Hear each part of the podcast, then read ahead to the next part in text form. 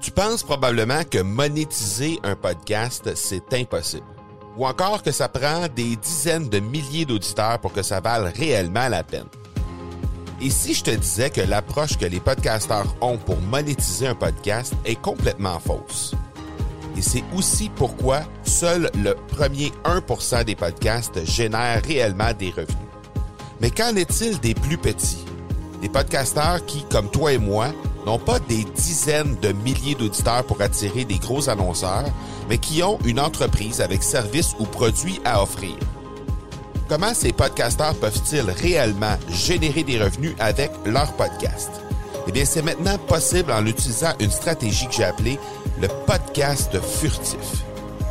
Cette nouvelle stratégie est inconnue encore de 99% des podcasteurs francophones à travers le monde, mais c'est la façon la plus efficace pour générer des ventes et des revenus à une vitesse éclair avec ton podcast, que tu aies déjà un podcast ou non. En quelques jours à peine, tu pourras mettre en place cette stratégie et commencer déjà à générer des revenus. Peu importe où tu en es dans ta stratégie podcast, tu dois pas manquer cette série de trois masterclass complètement gratuite. Passe par le academypodcast.com par oblique furtif. Combien de temps est-ce que tu mets dans la satisfaction de ton client dans une semaine? Combien d'efforts est-ce que tu mets à satisfaire tes clients? Gary Vee a déjà répondu ce chiffre quand on lui a demandé pourquoi aimerais-tu qu'on se rappelle de toi dans le futur?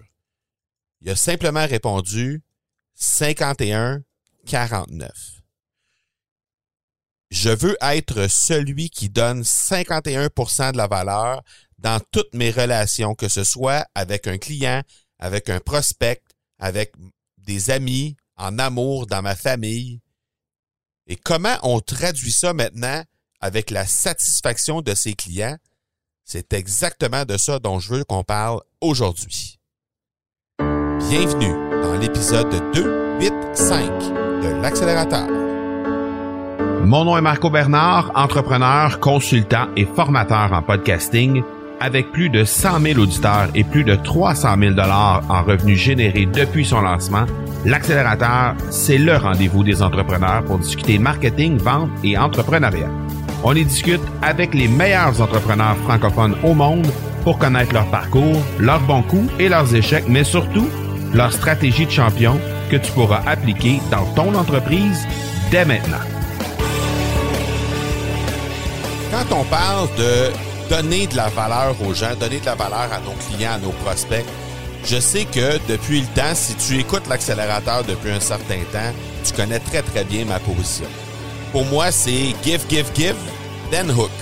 Comme le livre de Gary Vaynerchuk, Jab, Jab, Jab, Right Hook, qui est un concept un peu comme euh, qui est emprunté à la boxe en fait. Mais là, quand tu parles de satisfaction client, est-ce que est-ce que pour toi c'est différent? Est-ce que la satisfaction ne devient pas un peu comme un puits sans fond des fois parce qu'il y a des clients qui ambitionnent. À quel moment il faut que ça arrête? À quel moment on doit tracer la ligne? Où on doit la tracer? Puis comment, dans le fond, on peut réussir à prendre le 51% et de l'appliquer même dans la satisfaction client? Donc, Aujourd'hui, à la fin de cet épisode-là, ben, je veux que tu sortes, je veux que tu puisses sortir de cet épisode-là, en fait, mieux équipé pour appliquer ce concept du 51-49 dans ton entreprise et peut-être ne pas être obligé de faire du rattrapage pour satisfaire un client par la suite parce que justement, tu as, pris la satisfaction du client trop tard dans le processus. Donc, si tu y vas en amont, il y a de très fortes chances que ce soit beaucoup plus facile de satisfaire le client si c'est euh, quelque chose que tu mets en pratique à tous les jours. Donc, c'est de ça dont je veux qu'on parle aujourd'hui. Et euh, cet épisode, ben, c'est présenté par la boîte à outils. La boîte à outils, c'est quoi? Ben, ce sont des ressources, des outils que j'utilise depuis une dizaine d'années pour opérer mes entreprises qui me font sauver du temps, qui me font sauver de l'argent. Et j'ai rendu tout ça disponible tout à fait gratuitement au marcobernard.ca baroblique outils, ou U-T-I-L-S. Tu vas pouvoir euh, voir un peu tous les outils que j'utilise pour être capable de gagner du temps et sauver de l'argent. Donc, jette un coup d'œil. Je suis certain que tu vas apprécier marcobernard.ca baroblique outils au pluriel. tout récemment, j'ai changé mon véhicule. J'ai changé de, véhicule. Euh, on avait deux véhicules, ma conjointe et moi. On a décidé d'acheter euh, un véhicule avec l'entreprise. Et ben, comme je conduis depuis déjà quelques années une voiture de marque Audi. Euh, j'ai magasiné un peu ce, ce j'ai magasiné dans ces concessionnaires là et puis je suis tombé chez un concessionnaire qui s'appelle Park Avenue. Mais Park Avenue c'est à peu près à une quarantaine de minutes de chez nous, euh, une petite ville pas tellement loin de chez nous et, euh, et, et c'est pas mal nous on est au centre en fait de trois concessionnaires Audi qui sont à peu près entre 30 et 45 minutes de chez nous donc euh, on pouvait magasiner pas mal à tous ces, tous ces concessionnaires-là, puis il n'y avait pas de concessionnaire Audi dans la ville où j'habite. Donc, pour moi, euh, le fait de magasiner dans différents euh, concessionnaires, ça m'a permis de comparer un peu l'expérience client, de comparer un peu le support, la façon dont on était, dont on a été reçu un peu partout. Puis ça m'a inspiré un peu des sujets en lien avec l'épisode d'aujourd'hui, en fait, parce que l'expérience d'achat que j'ai fait et que j'ai eu avec euh, le fait de, de, de, de, me procurer une deuxième Audi, une deuxième voiture Audi, en fait, c'est euh, d'abord, ça, ça, ça, ça, ça, euh, ça a débuté avec un gars qui s'appelle Steven. Steven, son rôle chez Park Avenue, ben, c'est d'accueillir des gens principalement des gens qui sont déjà clients Audi, donc de les accueillir et de faire comme le premier contact avec eux. Donc, premièrement, euh, qu'est-ce qu'on qu'est-ce qu'on recherche, euh, vers quoi on s'enligne, euh, est-ce qu'on est-ce qu'on désire une location, est-ce qu'on désire un achat, bref, faire un peu comme le démarchage initial et proposer déjà d'entrée de jeu quelques quelques modèles peut-être qui peuvent être intéressants. Et par la suite, on nous a mis en contact avec un représentant qui a pu compléter en fait la transaction. Là, ce que je me suis rendu compte, c'est que Steven, au moment où il a décidé de euh, où au, moment où il a décidé de commencer à me conseiller, en fait, euh, ça a été quelque chose de très euh, très personnalisé, dans le sens où on le sait, magasiner un véhicule, très souvent, et historiquement, je dirais, ce sont des choses qui se passent en personne. On se présente en concessionnaire, on va voir euh, le véhicule, on fait l'essai du véhicule, et par la suite, ben là, euh, on négocie le prix, les différents termes et tout ça, et finalement, ben, on arrive à une transaction. Donc ça, c'est ce que ça, c'est la façon dont ça se passe depuis des années et des années. Par contre, chez Park Avenue, ben, ils ont décidé, eux, de servir le client exactement comme il désire être servi. Donc, dans mon cas à moi, euh, la communication avec Steven s'est fait seulement une fois par téléphone. Donc, seulement une fois où j'ai eu euh, Steven au téléphone. Sinon, le reste du temps, ça s'est fait essentiellement par texto. Et sinon, ben, il y a eu un peu aussi euh, au niveau du au niveau de, de, courriel, mais sinon, essentiellement, je dirais 90% des communications que j'ai eues avec Steven, ça s'est fait par texto. Donc ça, c'est une des choses qui facilite énormément la relation client, qui facilite énormément la satisfaction du client parce que ben moi, j'ai apprécié me faire servir comme je désirais me faire servir, c'est-à-dire moi je, il a pas poussé pour que j'aille en concession pour être capable d'essayer ou de me voir en personne pour négocier plus facilement. Ça s'est fait exactement comme je désirais que ça se fasse sans que j'aie à le demander. Donc ça, c'est quelque chose de particulièrement euh, intéressant, je pense, de se pencher sur la question, à savoir le client qui approche notre entreprise, qui nous approche en fait pour faire de la business avec nous, Comment il veut se faire servir, ce client-là? Est-ce qu'il veut se faire servir directement dans Messenger, par exemple, sur Facebook? Est-ce qu'il désire avoir un appel au téléphone parce que pour lui, c'est important le contact avec un expert ou avec un, vendeur, un représentant? Est-ce que le texto est intéressant pour lui? Est-ce que c'est par courriel? Bref, tout cet univers-là, aujourd'hui, nous permet de communiquer avec les clients un peu euh, comme eux le veulent, puis je pense que nous, on doit se montrer assez flexible pour être capable dans la mesure du possible. Évidemment, on s'entend que signer un contrat pour un achat de, de véhicule, c'est plus difficile de le faire euh, parce qu'il y a des échanges, par exemple, de, permis de conduire, il va y avoir euh, les preuves d'assurance, etc.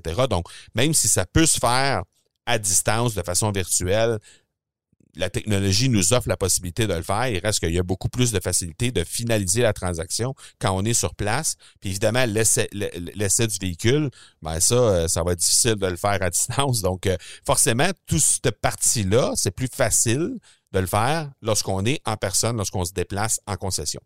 Ceci dit, tout le reste du processus, ben moi, j'ai communiqué avec Steven exactement comme je désirais le faire. Donc déjà dans cette relation là, j'ai eu euh, au niveau de la au niveau de l'expérience client, j'ai eu la possibilité de me faire servir et, ça pour moi c'est euh, de me faire servir exactement comme comme je voulais euh, que, que, que, je veux dire. Mais cette partie-là du, du, de la relation client, pour moi, c'est définitivement quelque chose qui vient ajouter à la satisfaction du client. Le client va payer pour ça. Le client va payer pour la... la au, final, j'ai payé pour mon véhicule, donc ça, ça, va de ce côté-là. Mais toute la partie que le client ne voit pas, la, partie que le client ne paie pas pour, toute cette, tout le reste de l'expérience client autour de cette transaction-là, ben, on se, on se doit, en tant que personne qui offre un service ou offre des biens, donner plus que ce qu'on reçoit pour être capable de dire qu'on a offert 51% de notre transaction dans, le, dans la balance, on peut dire, transactionnelle. Donc, le web va permettre ça énormément. Puis, je n'ai parlé rapidement d'entrée de jeu dans, dans l'intro. On a parlé du livre de Gary Vee, Jab, Jab, Jab, Right Hook.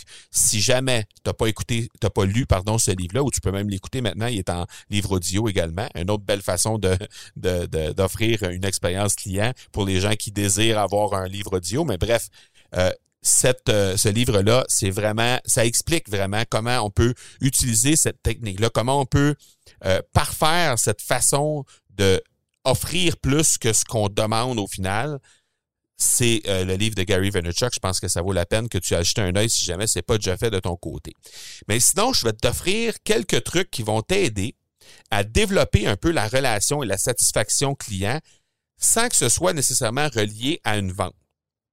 Donc, par exemple, dans, euh, dans le cas, euh, je vais reprendre exactement la même, la, même expérience que je viens de, de, de, décrire avec l'achat de, de, mon véhicule. Euh, le premier truc que je vais, que je vais te donner, c'est une note écrite à la main.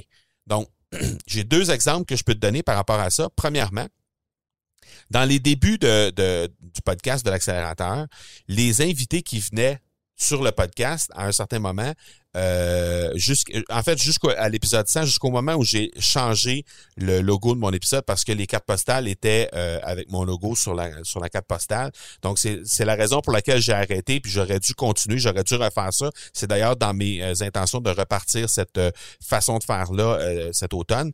Mais j'envoyais une carte postale écrite à la main, manuscrite. Donc, c'était moi qui écrivais un petit mot pour remercier la personne d'être passée sur le show. Je lui envoyais ça, peu importe où la personne se trouvait à travers le monde, je lui envoyais la carte postale.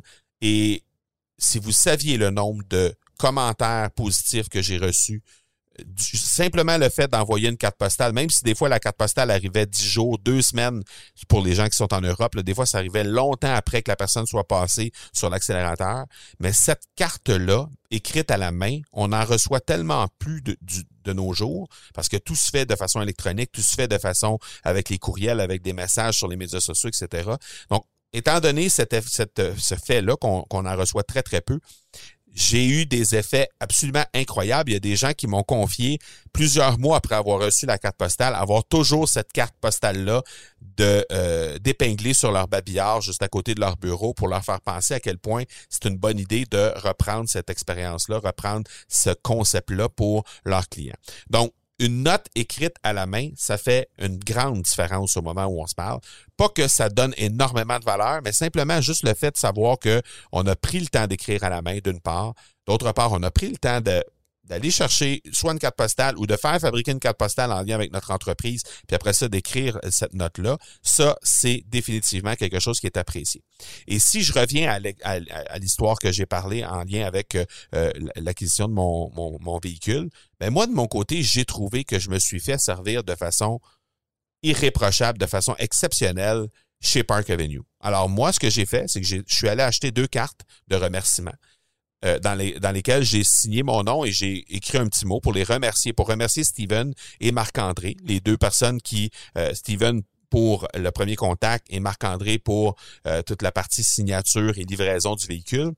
Donc, je leur ai envoyé une carte pour les remercier, les deux, de leur chaleureux service et comme de quoi qui ont fait vraiment une différence à ce niveau-là. Alors, encore une fois, ce que, ce que j'ai essayé de faire là-dedans, c'est que j'ai essayé de faire en sorte que ces gens-là, ce soit eux aussi qui se souviennent de moi lorsque ce sera le temps, peut-être éventuellement, d'acheter un autre véhicule chez euh, Park Avenue Audi. Eux autres vont se souvenir de moi. Et euh, ben, de cette façon-là, des fois, si euh, ils entendent parler qu'il y a un véhicule qui est là, que, que je leur ai déjà dit que je pourrais être intéressé, si ils ont des, je sais pas moi, un événement spécial chez Audi ou peu importe, ben la, dans le fond, c'est tout le temps ça. C'est de dire, là, je leur envoyé une carte postale. Moi, c'était pour les remercier, c'est pour leur donner, euh, pour leur donner une expérience qui est euh, intéressante vis-à-vis moi. Donc, c'est moi qui leur donne quelque chose. Donc là, on essaie de faire le, jeu du balancier avec la relation client. Et de cette façon-là, ben, j'essaie de faire en sorte que la personne va pas m'oublier si jamais il arrive des trucs qui pourraient être intéressants pour moi. Donc, la note écrite à la main, c'est quelque chose de très, très puissant. Deuxième chose, créer du contenu en lien avec, par exemple, ce, que je viens de faire avec l'histoire de Park Avenue, créer du contenu et les citer. Pourquoi? Ben, évidemment parce que on va, euh, on va partager ça sur les réseaux sociaux. On va partager le fait que Steven et Marc-André et ou Park Avenue ont été euh, exceptionnels et qui ont été cités dans l'épisode en question ou dans un blog en question ou dans une publication sur les réseaux sociaux, peu importe. Ça va faire en sorte, évidemment, que d'une part, il y a du contenu qui est créé. Je suis en train de vous livrer du contenu à vous euh, qui, je pense, va vous aider dans votre entreprise j'ai cité cette entreprise-là, donc j'ai amené en lumière l'entreprise en question pour leur faire signifier qu'ils ils font de l'excellent travail à ce niveau-là. Donc, de créer du contenu et de les citer, ça, c'est quelque chose de très pertinent aussi dans votre expérience client et dans la satisfaction générale des clients euh, qui font affaire chez vous.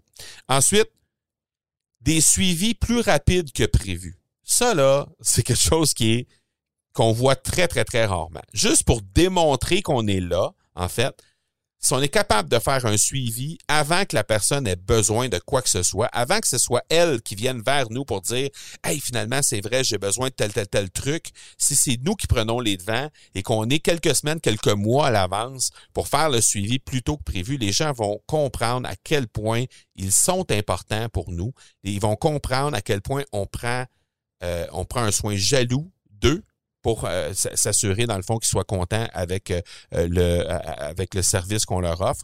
Et de cette façon-là, ben, ça va faire en sorte que, justement, euh, il peut y avoir une satisfaction clientèle qui est plus élevée.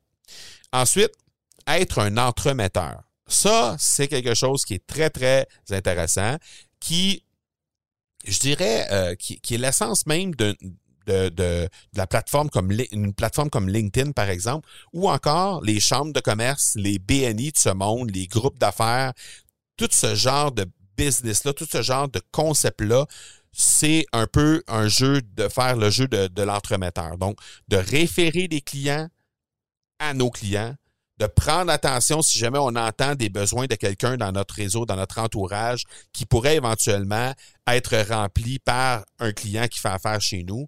Donc, référer nos propres clients, c'est définitivement quelque chose qui euh, va faire en sorte que ça va être, euh, ça va, nous faire faire des points, ça va nous, ça va augmenter la satisfaction des clients par la suite en lien avec ça. Et si on regarde tout ça, disons qu'on fait une transaction avec un client et que notre, cette transaction-là, pour une raison ou pour une autre, a viré mal.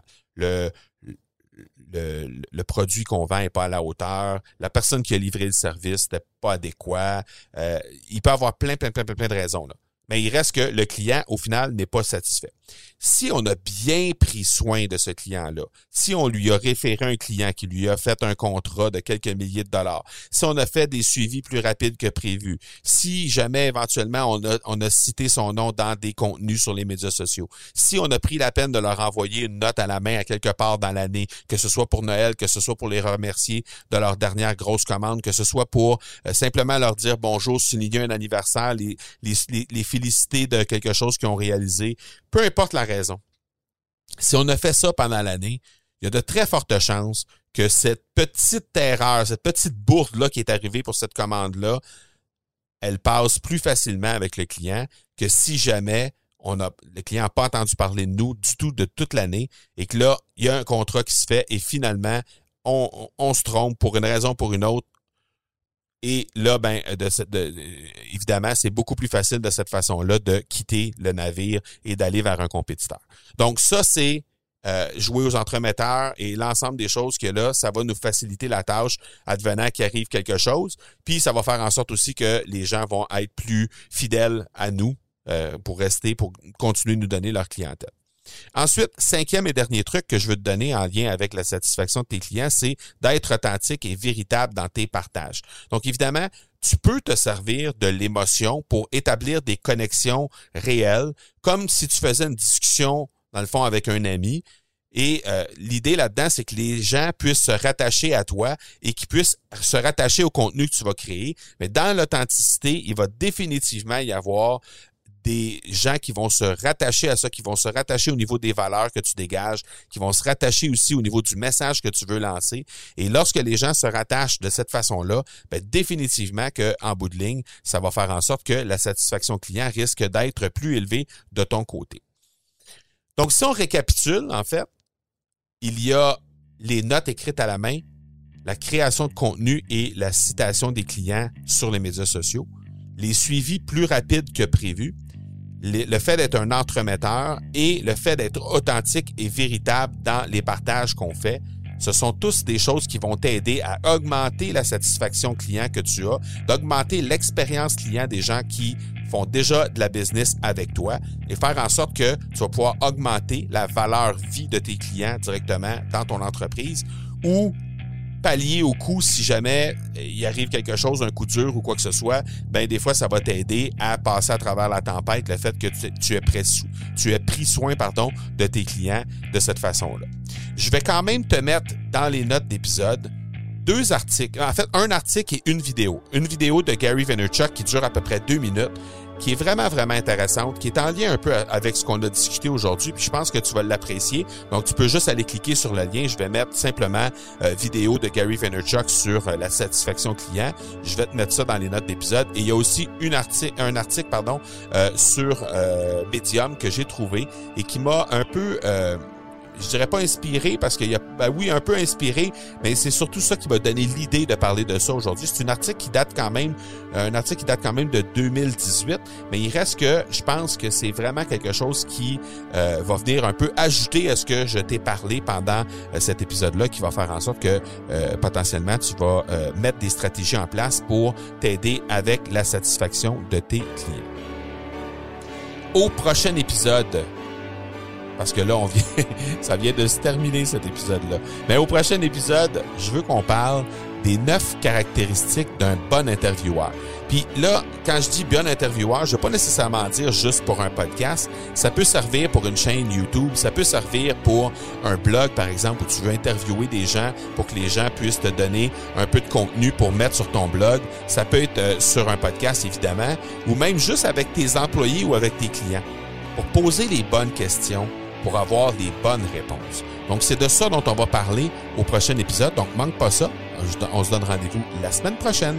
D'ici là, soyez bons, soyez sages et je vous dis ciao!